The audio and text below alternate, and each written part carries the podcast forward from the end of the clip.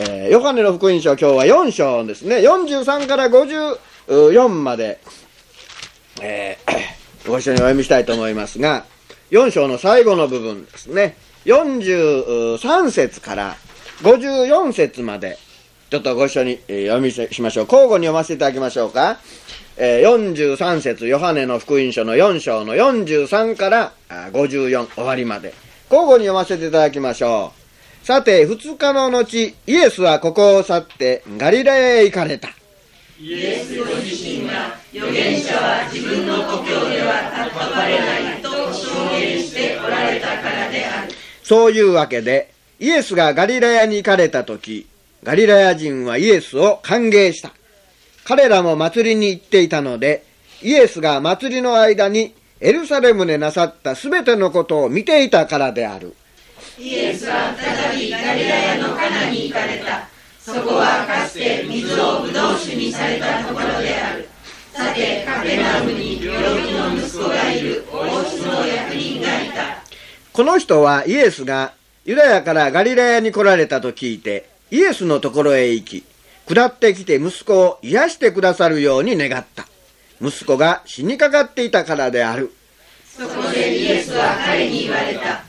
あなた方は印と不思議を見ない限り、決して信じない。えー、その王室の役人はイエスに言った。主よ、どうか私の子供が死なないうちに下ってきてください。イエスは彼に言われた。帰って行きなさい。あなたの息子は治っています。その人はイエスが言われた言葉を信じて人についた。彼が下っていく途中、そのしもべたちが彼に出会って、彼の息子が治ったことを告げた。そこで子供が良くなった時刻を彼らに尋ねると、昨日7時に熱が引きましたと言った。それで父親は、イエスがあなたの息子は治っていると言われた時刻と同じであることを知った。そして彼自身と彼の家の者が皆信じた。イエスはユダヤを去ってガリラヤに入られてから、またはい、そこまでにさせていただきたいと思います。えー、お読みになってもお分かりと思いますが、今のところには2つのことが書いてあったわけですね。えー、最初は43から45節には、イエス様ガリラヤに行かれて歓迎を受けられた。こういうことが書いてありました。それから後半は、えー、このカペナウムですですね、えー、王室の王様の役人の息子が病気で死にそうだったという記事が書いてありますね。この二つのことがあるわけです。今日はその前半から最初にお話したいと思いますが、イエス様はえー、サマリアの町に2日滞在されたんです。で、その後で北のガリラヤに行かれました。ね。で、44節は、イエス様がガリラヤに行かれた理由を語っているわけですね。理由は何でしたか ?44 節。どうしてイエス様がガリラヤに行かれたんですか？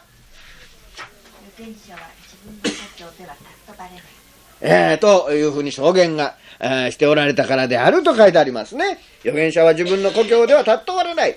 ね、で、皆さん、この言葉をね、えー、えー、を、この、の、ヨハネがここに引用しているわけですけども、イエス様がエルサレム、南の都エルサレムから北のガリラヤに行かれた理由として、この言葉ここに書いてあるのは、ちょっとおかしいと思うんですよ。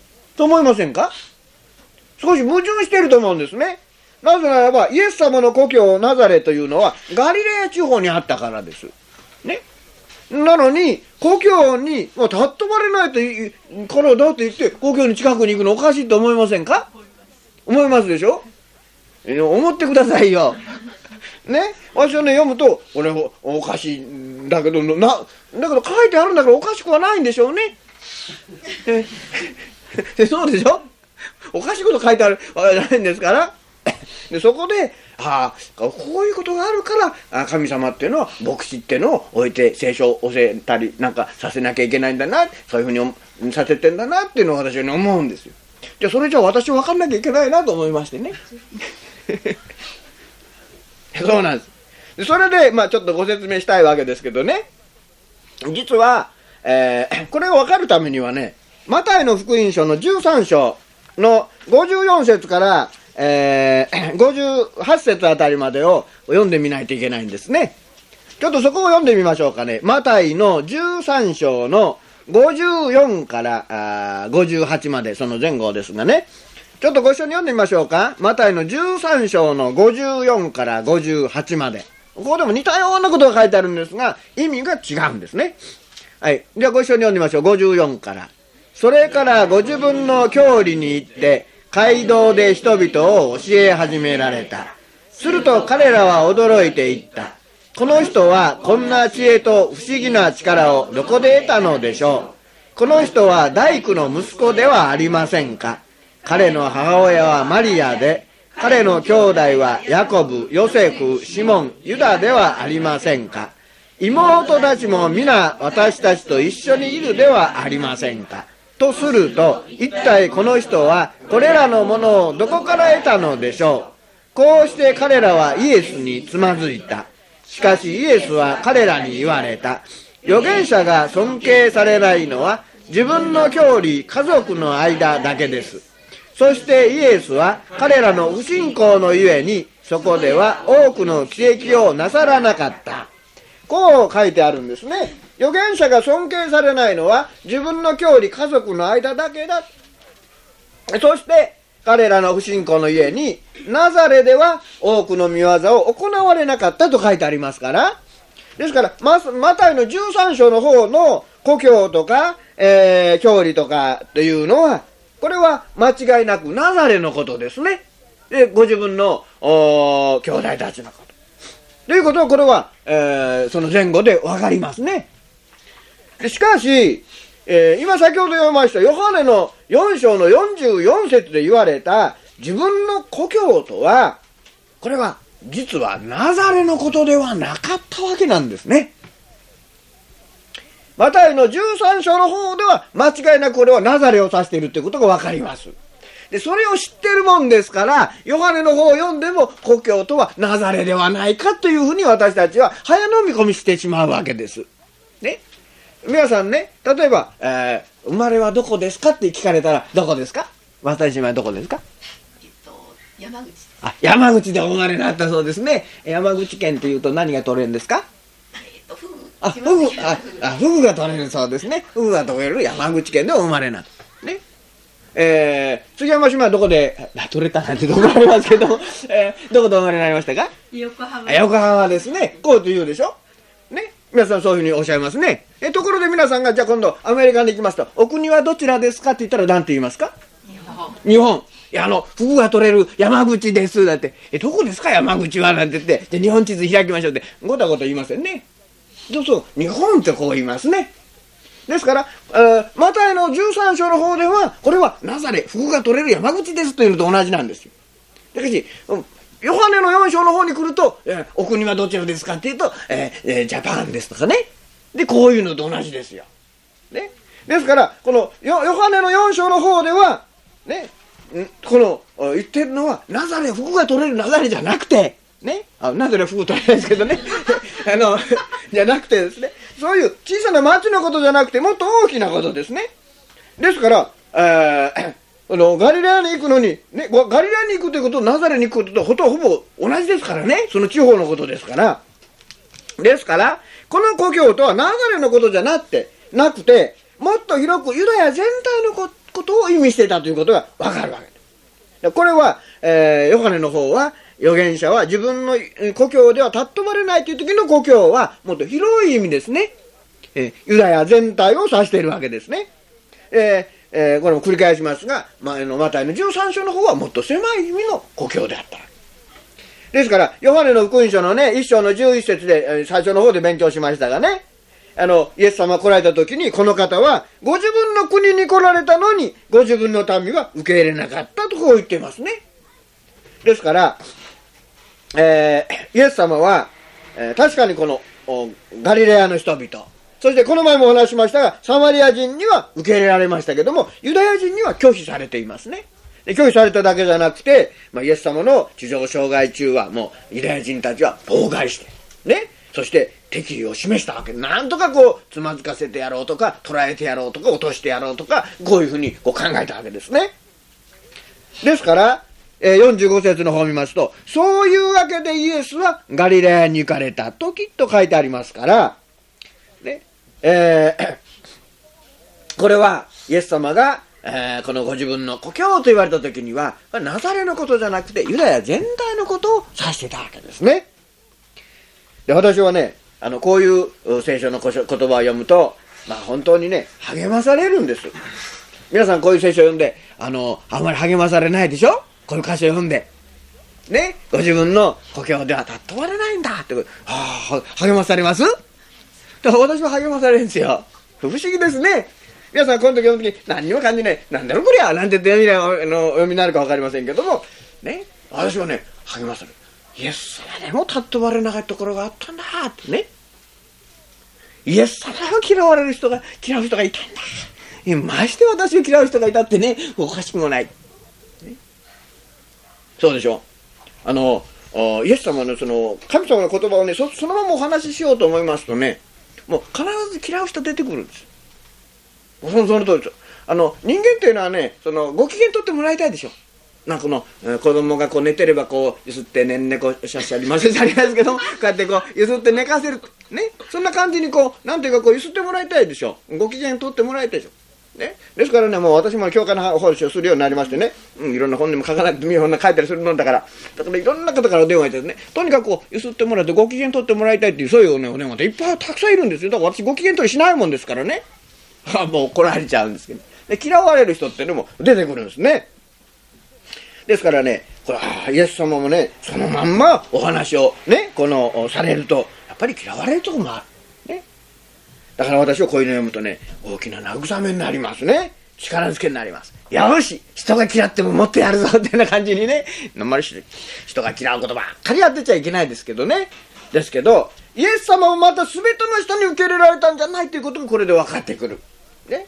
そしてイエス様は人々が受け入れようと受け入れまいと真理だけは曲げなかった。ね。媚びへつらわなかったんですよ。あの、こうしてね、私でもこの人間ですからね、あの、皆さんがね、あんまりこう、あのースカン顔して座っとられるより、ニコニコして、ああ、こういうのいいなって、ね、この、座っとられるの見る方が私は好きなんですよ、ほんと言えば。だから、ご機嫌通りやってる方がね、私は好き、ごますってる方が好きなんです。あ、私ね、あの、あ100円の中で10円の忘れなごますり機って買ったことあるんですよ。私が買った中でね、家内がずっと使ってくれるとそれしかないんですよ。あとは、ね、こういうのいいだろうが、あんまり買わないですよ。あんまり買わないですけど、行った時にその、えー、よかどの前とかでね、10円、10円じゃなくて、何ですかね、100円ですかね。ねやってる時あるでしょどういうのやってるのかなと思ってね、説教の題にならないかななんて思って、そこ見るんですよ。たまに、こういうの買っていくと喜ぶんじゃないかなと買ってくるとね、そういうのはもうあるかいらねえって。100円で返しに行くわけにいかないですからね。で、それで時々あるんですけど、ずーっと使ってくれてるのごますりだけです。ごま、かなりごますりですあんたが買ってきて役になってるのこれだけ。ごますり。なるほどな。また買ったかってこようかなと思って、それ、それ以外見つけないもんですからね。ですけど、ほんとごますって痛いんですよ。これ本音はごますって痛いの。ね皆さん喜んでようにごますってて。それやるとね、聖書から離れちゃってね、神様からおしら、の、お知らせじゃありませんけど、怒られてしまいますでしょ？でも私は、イエス様も、好まれないけれども真理をまっすぐお話しなさった。で、イエス様を拒んでいる人もね、イエス様は快く受け入れるようにって言って、媚びへつらわなかった。これは私はね、やっぱり見習いたいなと思うんですね。イエス様は真理を割り引いたり、変質させたりさせなかったですね。ですから、えー 必ずしもね、聖書のお話をしたり、えー、すとね、これ喜んで受け入れる人っていうのは、馬鹿りではないですよね。ね。まあ、あの、うん、そう喜んでくださる方もいらっしゃいます。ね。この間お電話いただきましてね、あの、あんまり、こうなんていうか、持ち上げ持ち上げ言う人も歯が浮いてきますね。えーもういろんな方いらっしゃいますから。こんなこと言っちゃいけないんですけれどね、こういう人もあるんですよ。まあ私はね、もう本当に、えー、歯が浮いてね、こういればですからすぐ浮いちゃうんですけどね、その、浮くようなね、もう先生のような人はね、日本に、とかね、少ないと私は一人しかいないんですよね、日本には。そりゃそうだろうなんて思ってるんですけど、ね。しかしね、そういうのをおっしゃる、ね。いや、そんなことはないですよ。たくさんいますよ、なんてね。お話するんですけど。かと思うとね、あだこうだなんて言う人も、ね、私はそう思わないとかね、そんな、あなたがそう思わないってことは、まあ私はね、あのーあなたが好きなようになさったらいいと思いますけど、聖書はこう書いてあるからね、あなたがどう思うと、私は聖書が書いてある通りに言うんでね、聖書はこう書いてあるけど、私はこう思いません、絶対言えませんからっていうね。ねそれでも親ならやめなさいって。で、こういうのお話をするんですけど。ね。しかし、まあ大体ね、ユダヤ人と同じで、信仰がはっきりしていない人が、あの、あだこうだという率が高いですね。もっとまあ、あまり歯が浮くようなこと言う人もね、問題があるかもわかりませんけどね。しかし、まあ、働きが広がれば広がるほど、ね、問題は大きくなるし、ある時は迫害が起きてきます。ね、あの、ウェスレンの電気なんか見ますとね、子供の頃ね、やっぱり放火されてます。火つけられてですね。ベリベリベリベリと燃えら燃えってね、それこの挿絵なんか見ますと、あの子供のウェスレーがね、窓からこうやってね、あの、助け出されているのがありますけどね、放火されるんですよ。え？ああ、私たちだって放火されることもあるから。壁捨ての電気を見ますとね、あの、説教中に石投げて、石を投げられる。ね？そうするとまあ、髪の毛をかすって通ったなんて書いてあるんですよね。髪の毛をかすって、ね、わかるんですかね？石がこう、バー。で、神様が当たらないようにこうしてくるんですね。は あ、なんかね、感動的ですね。あの、石投げるとき当たらないように投げてくださいね。そうすると私はもう、書きますから。髪の毛かすって通ったとかね。おめで、バーンと当たって、口が出て、吹き出して倒れたとかね。あれ、かっこ悪いですから。ね。で、あのね、あの、ボートに襲われたりね、ウェスレの説教を作るね、後ろがね、戸がね、ガーンと開いて逃げられるようになってるんですよ。恐ろしい。あの、彼有名にならない、なる前そんなことなかったんですよ。よーく知られるようになると、ボートが襲ってきたんですね。だから説教中でも彼はね、いつも逃げるようにしたと。後ろ戸がダーンと開いてですね、ダーンと逃げられるようになって、教会にもそういうね、あのシステムがあったようですね。へえと思って、今度教会立ってる時ね、私はね、危なかったらボタン押したらダーンと下に落ちるようにしようかなーなんて思ってるんですけどね。どうでしょうかね。まあ私たちはそこまでいかないけどね、まあ、この世の中にはいろんな人がいまして、すべての人が皆さんね、イエス様を伝えると喜んで、えー、受け入れてくれるとは限らないんですね。気に人あのあらゆる人にね気に入られるようなことは皆さんねやろうと思っても不可能です。ね。まあ、八方美人という言葉がありますけどねこれはできませんよ。ね。こっちに良くなろうと思えばこっちが悪いしこっちがだからあのね討論会やると面白いでしょ。ね。中にいてあのコウモリみたいな人いるでしょ？こっちにもこっちにもこっちにもこっちってねだいたい司会者ってそうですね。あっちにもこっちで、どっちかと自分のこの態度をはっきりさせないで、もっと態度をはっきりさせると喧嘩になりますからね。ですが、ああいうのを見てると、面白いなと思いますね。で、最後には結論なんかないんですよ。わーわー言って、はい、どうもありがとうございました。の終わりなの。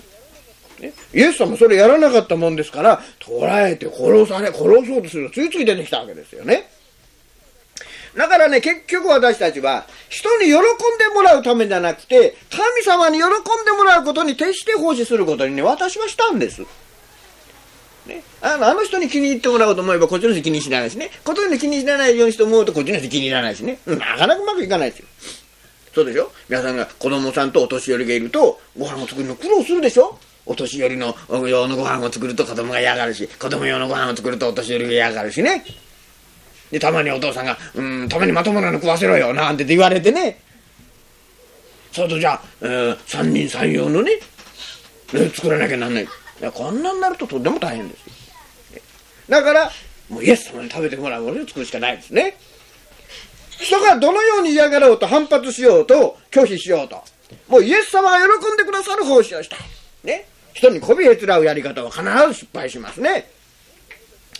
で、45節見ますとね、実はもう一つの危険をここに書いてある。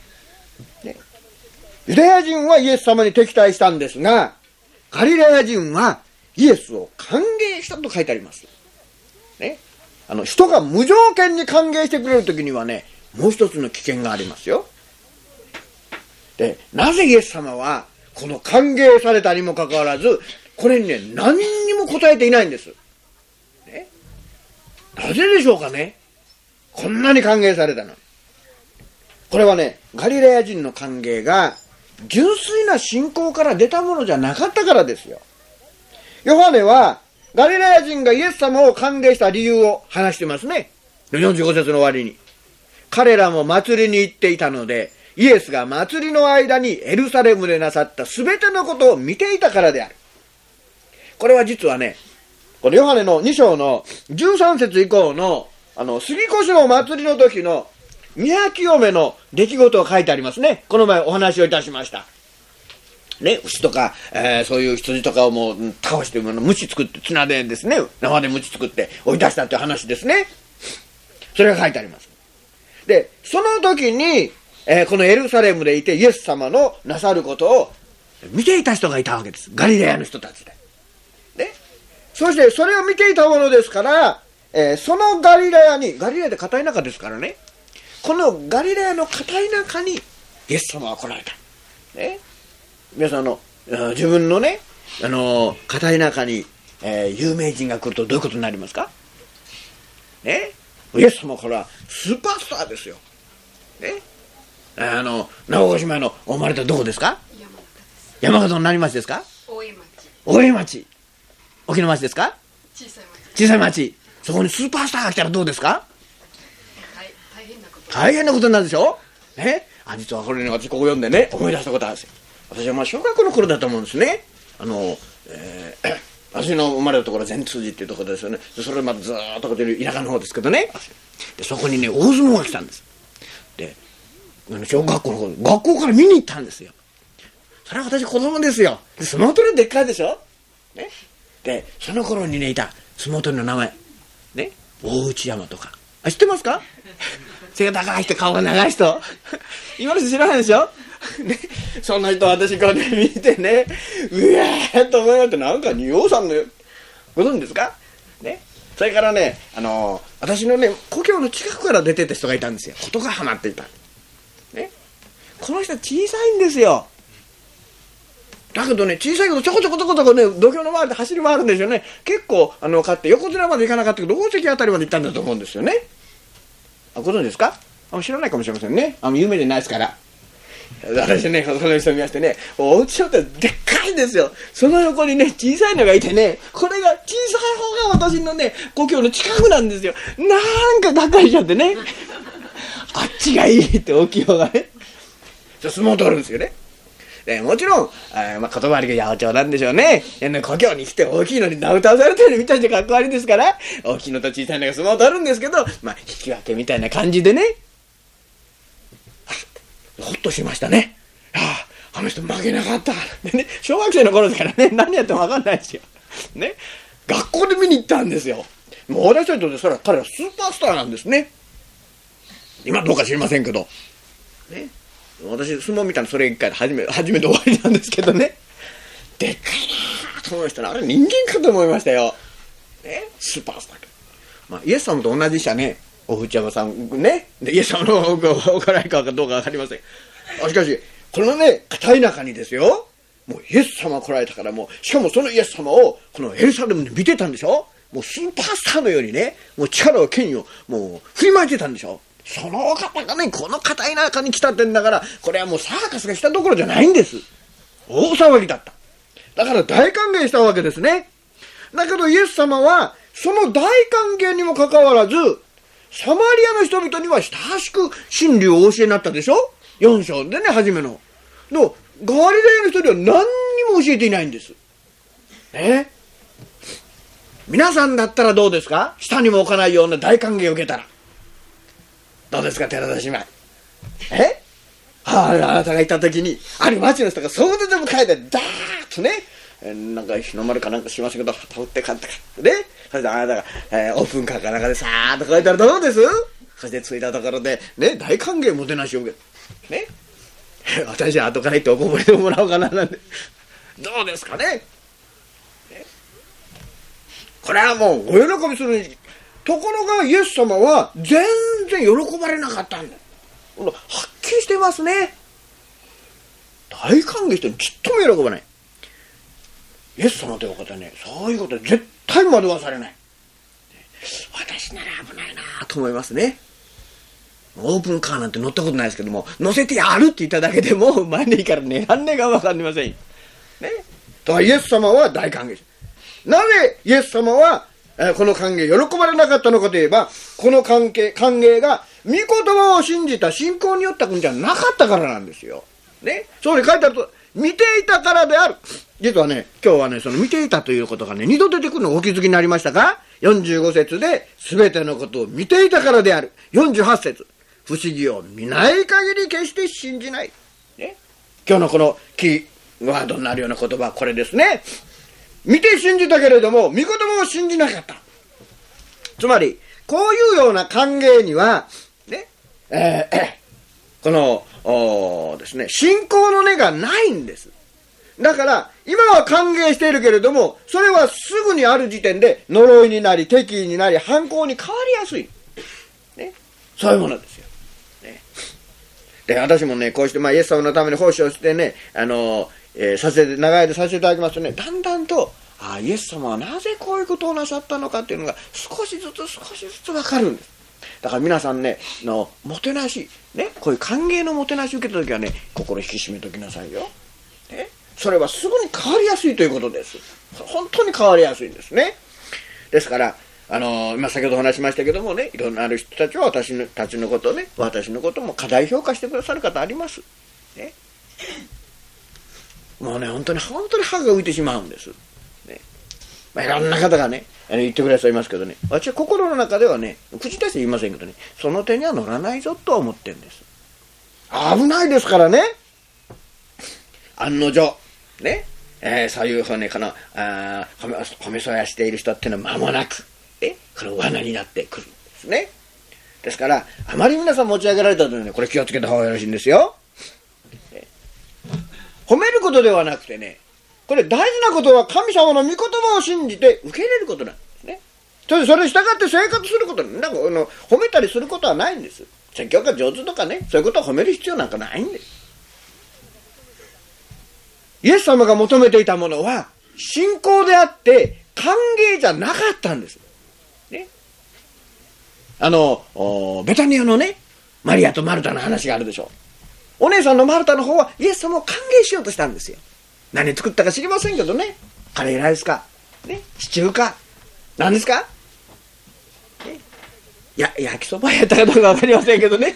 とにかく何をやったかわかりません。とにかく歓迎しようとした。ね。あの時ね、教会の牧師たちが集まった時にね、婦人の先生たちがね、いろいろなんとか歓迎したい。ね。いろんなこの、あーね、何か知りませんけど、いろんなお作りになるんですね。歓迎するという意味は、ただ、もちろん大事なことなんですよ。でも、その、歓迎することだけ考えちゃダメなの。イエス様が求めていることは信仰であったわけ。信仰の根のない歓迎はイエス様喜ばれなかった。神様を喜ばれるのは、第一に信仰です。ね。聖書の中にこう、そうあるでしょ？信仰をなくしては、神に喜ばれることができないと書いてありますね。どこに書いてありますか？はい。あ、どこですか？あ、11章の、はいあちょっとそれ、やってみましょうか。まあ、はっきりしない人がありますからね。ヘブルまではいいかったですよ。はい。信仰が、あー、なくては神に喜ばれることはできない。11章の何節ですか？八です。え、8ですか？六です。あ ?6 ですか ?5 になったら8になった人みたいですけど、本当のところはどこですか？本当のところは6のようですね。はい、じゃあ、ちょっとそこの1行だけ読んでみましょうか。どうぞ。えーヘブルの11の6ですよ。どうぞ。信仰がなくては、神に喜ばれることはできません。ここに書いてるでしょ？歓迎がなくちゃ神に喜ばれないって書いてないですね。ですから、信仰がなくては神に喜ばれない。イエス様は、ね、歓迎されたけれども、信仰がなかったか喜ばれなかったわけですよ。ね？私たちは歓迎すればいいと思うんですね。よく歓迎会なんてのありますけどね。このことを私たちは心に深く覚えたいと思うんですね。これ最初の部分ですよ。せっかく一生懸命に大騒ぎしてね、パレードしたかどうかそれは分かりませんけども、イエス様が街に入ってくるともうみんな総出でですね、歓迎したにもかかわらず、イエス様喜ばれなかった。さて、第2の部分に入りましょうかね。第2は46節から54節これはカペナウムの王様の役人の息子が病気だった。ね、ヨハネは、この子はもう死にかかっていたって47節に書いてありますよ。死にかかってる。ね。皆さんこの死というのはね、すべての人に襲いかかってきますよ。ね。あの、今日健康でありましてもね、ご安心いただきたいんです。死は必ずやってまいりますよ、ね、もう必ずやってくるんですよ。皆さん自分が死ぬ時のこと考えたことありますか、ね、昨日もないですか？かありますか？まあ、まだまだないですか？早く考えた方がいいですよ、ね、昨日はね中学生の人たちとね話してねいや自分考えたことは昨日だか言ったか忘れましたね。先生よりは、えー、先生の方が先行くとみんなそう思ってるんですよ。ね。だから私が先死ぬと思い込んでるんですよね。とんでもない。で わかんないですよ。私今までこう見ましてね。ね。だから皆さんご自分が死ぬってことをね考えた方がいいと思うんですよ。家族が死にますとね非常に死を意識するようになります。だんだんこの、えー、時間が経つとねまずその意識が薄れてしまうんです、ね、私も親父もおふくろも死んでしまいましたけどね。だから知り知り合いの人もみんなこういなくなってしまいました、ね、その意識っていうのはだんだんだんだん薄れていきます病院なんか行ってごらんなさい。もう毎日何人もの方がね亡くなってますよ、ね、そうするとねもう病院で働いておられる方はねもうこれはもう職務上に慣れてしまってね死をあまりね意識しなくなってしまうんです亡くなるとすぐに移してそしてそのベッドを片付けて次のお客様って言っていいかいいかどうか分かりませんけどとにかくこうねあの入れていただく。その準備をこうするわけですよ、ね、こういうふうになってしまいますからね。恐ろしいんですよ、ね、で私もねそういう私もね教会の働きさせてますとねもう何人もの方の死に立ち会っていくわけですよね。で私が立ち会うっていうのはね死んだ人に立ち会うんじゃないんです亡くなった亡くなっちゃって呼ばれていくには大したことないんですよ。生きてる時に呼ばれるんです言い方悪いかもしれませんけどもう間もなくっておっしゃる。そういう場合が多いんですね。牧師としてね私が行く時にこの死にゆく人に対して心を砕いていることは2つあるんですね？一つは何かというと死に臨んでいる人にいかに希望を持っていただくかということです。ね？イエス様によって大しく死を乗り越えていただく信仰を持っていただけるかってもう見るともうこの方はあと1週間か1ヶ月まあそれはもうただでもう分かりますよ。そうですよ。そういう時にね私たちにとって何ができるか頑張りなさいよ。治りますよ。そんなこと歯が浮いちゃってね見れば外れて言えませんよそりゃ。本当にね。だから私はそんなことは言いません。だから私は言いますよ。死を乗り越える準備ができてますかって。と言いますよ。そして、いえって言ったら大変なんですよ。はいって言えばね。私はもうはっきりそう言いますよ。死を乗り越える、あの、準備ができてますか？って。ね。そう言いますよ。お医者さんそんなこと言ってもらいたくないし、家族もそんなこと言ってもらいたくないかもしれませんけどね。でも、ご自分本人は不安のままで迎えたら大変なことになるでしょ？第一番目ですよ。ね。それは一つ。死に望んでいる人にいかに希望を持っていただくか。イエス様によって大しくしを乗り越えていく信仰があるかどうかということですよ。皆さん今日はありますか？ありますか？ダンプカーにやられるかもしれませんしね。ダンプカーじゃなくても死ねますからね。バイクでも。本当そうです。笑い事じゃないですよ。何が起きるか分かんないですからね。第2番目にね、心がけてることは何かというと、その人の死後、その人の信仰をいかにして証ししていくかということです。ね。これ私はね、心に留めてやる。死はやがて私に襲ってくると思うんです。ね、それはいつであるか分かりません。ね。今日か明日か分からないし、10年後か分からないし。ね。それは分かりません。しかしね、今日私たちは死を、死に備えておかなきゃいけないと思います。ね、第一に、死を乗り越えてイエス様とお会いできる信仰の確信を持ってなきゃいけない。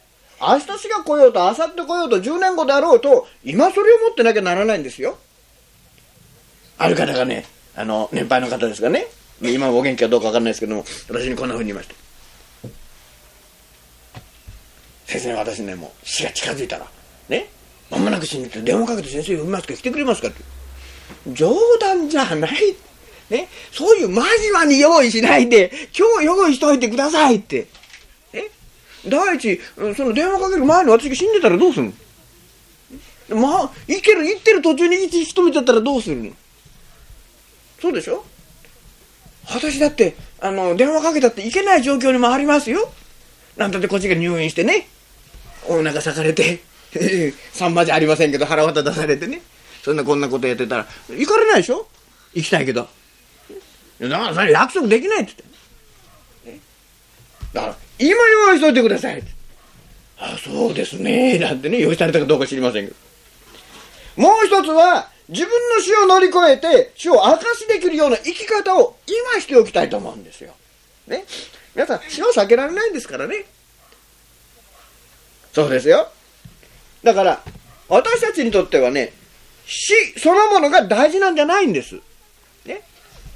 死に到達するまでの生活が大事なんですよ。死は一緒のうちのことです。だから、それは大きな問題じゃない。そこに到達するまでに、ちゃんと乗り越える準備ができてるかそういうことですね。だから死ぬっていうことは生きてる間の問題なんですよ。ね。誰もそういうこと教えてくれないんですよ。だんだん聖書を読むと分かってきたんですよ。ね。で、パウロが言ってる通りに、罪の支払う報酬が死ですから、死は罪の結果であるってことは間違いがないんです。だけど、罪が解決していればね、死は怖くない。ね。死が怖いのは罪が解決していない、されていない人だけなんです。これは本当だとつくづく思いますね。あの、穴井君はね、18歳で亡くなったんですよ。私はね、彼のところに行きましたよね。彼はね、あの、イエス様はっきり信じてからね、2ヶ月しか経ってないんですよ。ね。だから私心配しました、本当にね。18歳でまだイエス様信じてから2ヶ月でしょ体でね、心臓を開いてね、どうすんのか分かりませんけどね、穴が2つも開いてるって、これね、こう、くっつけの、やあのやるんですから、もう、どれでもね、お人形さんのこれやるんじゃないんですからね。だからね、あの、彼が手術受ける時ね、自分が死ぬってことを覚悟してたみたいですね。そうです。で、彼はね、私はこう行きましたも。あのあと1週間でね、あ1週間でしたかね、もう間もなく手術を受けるって言ってね、私もそこで彼のとこ行きまして、ベッドの上の、うん、あの座ってましてね。で、私ははっきり聞いた、あんた死ぬの怖くないの？大丈夫かって聞いたの。で彼はねいや、怖くないって言うんですよ。嘘だろと。だからね、本当に怖くないって言うの。いや日記がありまして、日記書いて見せてくれてね。そして、あのね、あの、死んでもね、僕はイエス様のところに行けるから、ちっとも怖くないって言うんですよ。ただね、心配なのは僕がいなくなっちゃったお父さんお母さんが悲しむかもしれないってそれだけだっていう、そういうんですね。偉いなと思いましたよ。で何穴井君が偉いって言ってんじゃないですよ。イエス様が偉いなっていうことですよ。ね、わずか2ヶ月のこの子をね、まあ、18ですけどね。まあ、その子供ですよ、まだは。で、この子がね、2ヶ月ですよ。私はね、それまで私もの方がね、それは新婚生活長いですよ。お前大丈夫かなんて言われたら、彼と同じようなことは、その時言えなかったかもしれない。だから、私は腹をらして言ったわけですよ。そうすると、なんてことはないですね。ちっとも怖くない。18歳で。70歳超えてたね、渡辺晋次郎さんって方いらっしゃいましたね。この人はね、なんて亡くなる1週間前にイエス様信じたんです。まあ、それまで私はね、え、何度かお話したんですけどね、まだいろいろいろことことことこと言ってたんですよ。そして彼は言います。亡くなる前の夜ね、あの、娘婿の人とね、賛美歌をね、賛美歌たくさん知らないと思うんですけどね、知ってる賛美歌何度も何度も歌ってね、そして、あの、召されていったって言うんですね。私聞きましてね、へえと思いましたね。罪が解決されてる人っていうのは、死は怖くなくないんです。これ現実ですよ。穴井君の場合、私がこれ実際自分で確かめたんですからね。ね。だら頑張ってるわけじゃない。頑張れないですよ、そういう時は。繕えないですよ。かっこつけられないですよ。今、かっこつけるのは今だけですよ。ね。変われない。だから、死に対してはね、罪が解決されていることが最も大切なことだということがわかる。で、ここで、王様の役人でありましたお父さんは、息子の病気を癒してくださるように願ったわけですね。イエス様がこの問題を直接に扱われたのは、実は非常に象徴的な意味を持っております。それは、先にユダヤ人の間で働かれましたね。ユダヤ人の間。そして、すぐ前ではサマリア人の間で働かれましたね。で、今度のこの役人はローマ人であった。ローマの人。だから、これ明らかに違法人ですね。で、これ何を意味しているかというと、イエス様の福音は、当時のユダヤ人にとってはね、これは私たちの民族だけのものだ。こういう考えであったわけです。非常に民族主義ですね。これに対してね、イエス様はサマリア人にもローマ人にも宮沢をなしている。ということは、イエス様の福音は、これは人種によらない。全人類のためのものであるということですね。これを表しているわけ。この時代からね。で、キリスト教をね、ヨーロッパの宗教だとかね、アメリカの宗教だっていう人がもういますけどね。しかし、こういう記事を読みますとね、キリスト教が一民族とかね、世界のある地域だけに適用される宗教じゃないということがわかるわけです。ですからイエス様はご自分の福音の本質を教えるために選んで見業をなさっておられるということですね。これわかります。そこで話を元に戻しますけどね。このお父さんは愛する息子のためにぜひ病気を癒していただこうと思ってたわけですよ。そして、イエス様がガリラに来られたっていうのを聞きつけてね。そして、まあ、イエス様のところに急行してるわけですよ。皆さんだったらどうしますか？急いでいくでしょ？このお父さんはイエス様に何求めましたか？なんて言いましたか ?47 節ね、イエスのところに行って、息子を癒してくださるように。頼んだ。自分の息子を病気治してくださいって言ったわけですね。イエス様の方は、このお父さんに何求めたか。48節。ね。あなた方は印と不思議を見ない限り、決して信じない。お父さんはイエス様に病気治してくださいって言ったんだけど、イエス様はお父さんに信仰を求めたわけですよ。ね？あの、食い違ってるのはお分かりですか？ね？だから、45節見るとね、このお父さんも、あ45節か47節ね、この、このお父さんもね、さっきのイエス様を歓迎したガリレア人と同じ程度だったんですね。だから私たちもね、これ気をつけなきゃいけないことは、信仰よりも印とか奇跡の方が重要だと思いたがるんです。このお父さんはイエス様が息子を治してくれたら信じてあげましょうと思ったでしょうね。けれども、イエス様の方は信仰こそ大事なんだということを教えておられる。不可欠。いつも私たちはこの罠に陥りやすいんです。イエス様が私たちを取り扱うときはいつもこの点で同じです。福音書を読んでごらんなさい。ザーカイを読んだ時にも、あの、信仰という言葉はないかもしれませんけれども、イエス様の言葉に従うことを求めておられるでしょ？バルテマイを読んだ時もそうですよ。それはフェニキアの女の人の子供さんのですね、場合も同じでしょ？ね、さ先ほどこの前勉強しましたサマリアの女の場合も全部同じです。みんな同じ。根本的にはいつも本人の信仰を求めておられる。信じなさいということです。ね。だから私たちがイエス様に何かも祈り求めるときに、まずその前に自分の内側に信仰があるかどうかということ。イエス様いつも信仰を求めますね。聖書を読むとわかりますよ。しかも、印や奇跡を見てからの信仰じゃなくて、まず信じることが大事だということから、聖書は始められています。49節見ますと、このお父さん、必要ですね。あんなこと言われてるのにまだやってますよ。主よ、どうか私の子供が死なないうちに来てください。下ってきてください。ね。イエス様は言ったんですか？最終的には。行かなかったんですね。ね行くものかってんですかね。どうでしょうか？もう、お父さんもう来てくださいってね。で、癒してくださったらもう、鯛にヒラメに、なんとかの舞踊りじゃありませんけどね。で、あの、歓迎しますからって言おうかなと思ったんかどうかわかりません。書いてないですかわかりませんけどね。しかここでもなおお父さんはね、まだ自分の信仰が必要だということに気づいていないんです。ね。とにかくイエス様さえ来てくれれば、息子は癒されると思ったんですよね。で、私はね、ここでね、イエス様はそういう権威がありますからね、しようと思えばできたわけです。けれども、イエス様はなさらなかった。なぜか。それは、キリストの福音からそれるから、信仰のないものになさると、いや、信仰がないものでも、あの、病だけ癒すことはできたんです。でもそれは、福音じゃないんです。だからなさらなかった。救いでもあがないでもなくなってしまうんです。結局、イエス様は、この役人のね、え息子のベッドのところに行っていないわけですよ。で、何したかというと、ただ御言葉を与えただけ。50節にね、帰っていきなさい。あなたの息子は治っていますと言ってますでしょ？これで、イエス様の御言葉の権威を示された。見えるところの印とか奇跡じゃなくて、御言葉を信じることが大事なんだと。これは不可欠だということを教えたわけですね。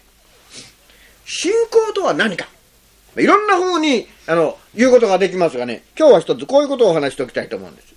信仰っていうのはね、イエス様がご自分の御言葉に信頼しておられたように、私たちも同じように主の御言葉を信じることを信仰って言うんです。信仰っていうのは私たちだけ持ってるんじゃないんですよ。神様も信仰を持っておられたんですね。イエス様、どういうふうにイエス様は信仰を持っておられたかというと、ここで言えば、ご自分が帰っていきなさい、あなたの息子は治っていますよと、ご自分がおっしゃったでしょ。そのおっしゃった言葉には、その通りになるという権威があることをイエス様は信じておっしゃってた。だから私たちも同じように信じればその通りになっていくわけです。だから信仰というのはイエス様が持っている信仰と私が持っている信仰と同じじゃなくちゃいけないんです。ね。そんなこと言うと、わあ、イエス様が持っている信仰私は持てないなんて思うかもしれませんけどね。そうじゃないんです。だから、あの、このお父さんそれできたわけですよね。すべてイエス様の恵みを受けた人は皆そのように信じたんです。例えば、もっとお話をしましょう。イエス様が、皆さんのために十字架におかかりになりました。ね。私の罪のために十字架にかかってくれました。で、イエス様は、ね、ご自分が十字架にかかることによって、あなたの罪を許すことができるって信じていたんです。信じてイエス様十字架にかかったんですよ。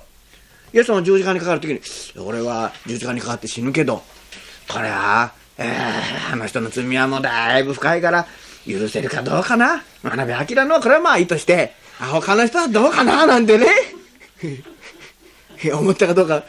イエス様が、もしかしてそういうふうに思って十字架にかかったらダメなんです。わかりますか？イエス様十字架にかかった時は、私のこの十字架で全ての人がこれ受け入れたら全員が救われますよって、イエス様信じていたんですよ、固くね。一部の疑いもなかった。だから私たちが信じるって時には、それと同じ信仰に行かなきゃいけない。ね、私は罪深いからダメだってこう思ったらね、イエス様の信仰と同じじゃないでしょ？だから救われないんですよ。信仰というのはそうなの。神様が天と地を創造された時も、ご自分の御言葉通りになることを神様は信じたんですよ。だから、私たちの信仰というのはそう。ね、だからもし皆さんが少しでも御言葉を割り引いて信じたり、曲げて信じたりすると、神様の御業を見ることができないんですよ。ね。ヨハネは50節の終わりにそう言ってるでしょ？その人はイエスが言われた言葉を信じて、人についたと書いてありますよ。ね。だから皆さんの、皆さんご自分の聖書でしたらね、そこを線引かれるといいと思うんですよ。その人はイエスが言われた言葉を信じたというところです。イエス様がしおっしゃって、イエス様の信仰と同じ信仰を持って帰ったということですよ。ね？この部分を信じればよろしい。イエス様が求めたことはこれだったんです。これだった。ね？だから周りの状況と息子が死にかかっているとか、ね、うちのの家のところまで来てくれたらとか、そういうこと関係なかったわけですね。御言葉を信じた。ね？イエス様はこの息子の病を癒されたのは、これは何かというと、神様の御言葉に命と力、神の権威があるということを示すためだったわけですね。さあそのためだけなん。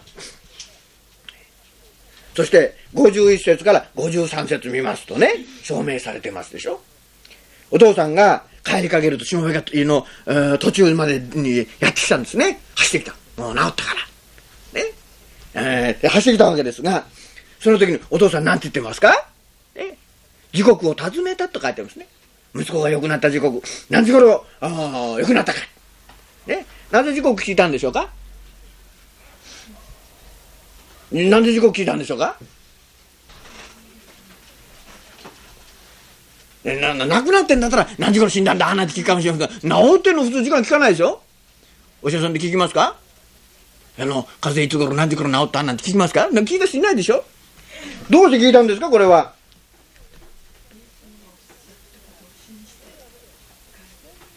高いこれはね、自然に、偶然に良くなったんじゃなくて、確かにイエス様の見業だということを確認したかったからでしょ？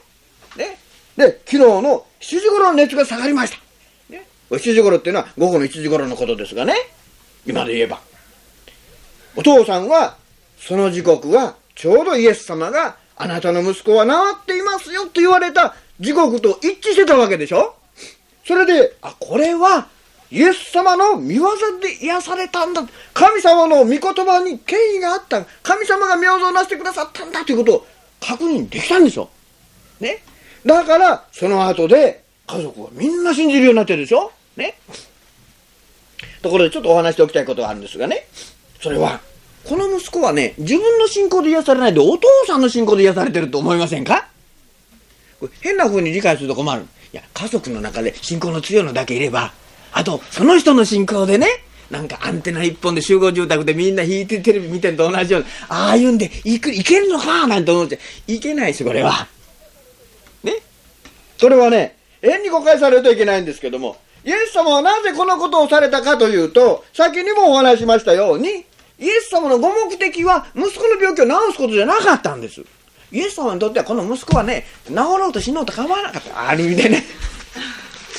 あらなんて言っても、先生、えらいこと平気で言うなって、まあ、本当そうなんですよ、これは。人間ってこ治す人またなくなっちゃってるんですから。ね。イエス様の目的は、これは、このことを通して、御言葉を信じるようになるということだったお父さんとご家族が。で、そのために息子の病気を癒すということを手段にして用いたわけなんです。ね。で、その結果、息子の、おであるお父さんだけじゃなくて、家族の全てがイエス様を信じるようになったでしょこれがイエス様の目的。で、53節にある、みんな信じたと書いてあるのは、全面的に信頼するようになった。より頼むようになった。イエス様に信服して従っていくようになったという意味なんですね。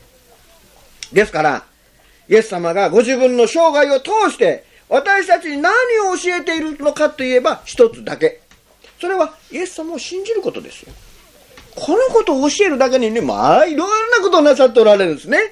で、あの、このイエス様はね、あのトマスに言ったでしょ？ね、ミスして信じる者は幸いです。あなたは見たから信じたんですかってね。ヨハネ福音書後で学びますけどね、20章の29節言ってます。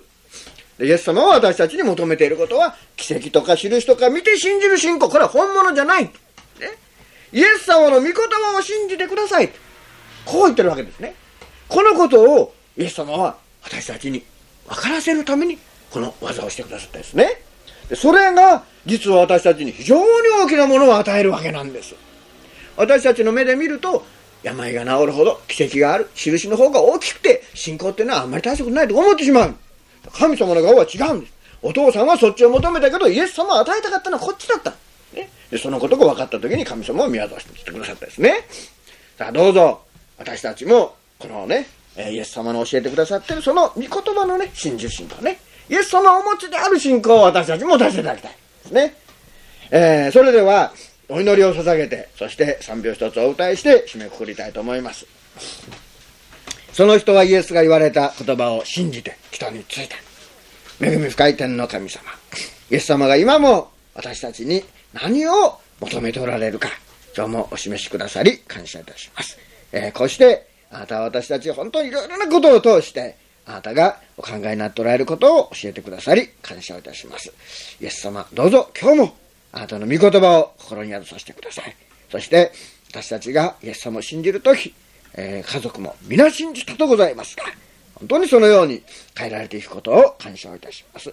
今、御霊が働いてください。信仰こそ、イエス様が私たちに求めておられるものであります。このことを深く心に留めさせてください。イエス様の尊いお名前によってお祈りをいたします。アーメン。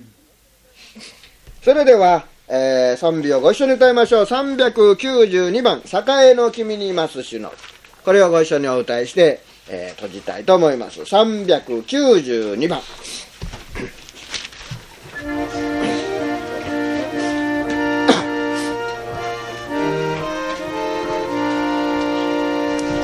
栄の君にます主の御言葉に固く立ちて神には見栄えあれと高く歌い叫ば立て立て永遠に変わらぬ御言葉を信じ神の御言葉に立て。世は変わるとも変わらぬ御言葉に固く立ちて惑い恐れの嵐に心は乱されじ。立て立て永遠に変わらぬ御言葉を神の御言葉に立てまたく罪を清めんとの御言葉に固く立ちて君の知識を受けしに自由の身となれり。立て立て永遠に変わらぬ御言葉を信じ神の御言葉に立て愛もって主に結びつき御言葉に固く立ちて悪魔に向かえば常に勝ち得てあまりあり。立て立て永遠に変わらぬ御言葉を信神の御言葉に立てえそれでは今日も御言葉をいただいて今週を旅立ちさせていただきたいと思います、えーそれでは、えこれをもって、えこのゴスペルは終わりたいと思います。ありがとうございました。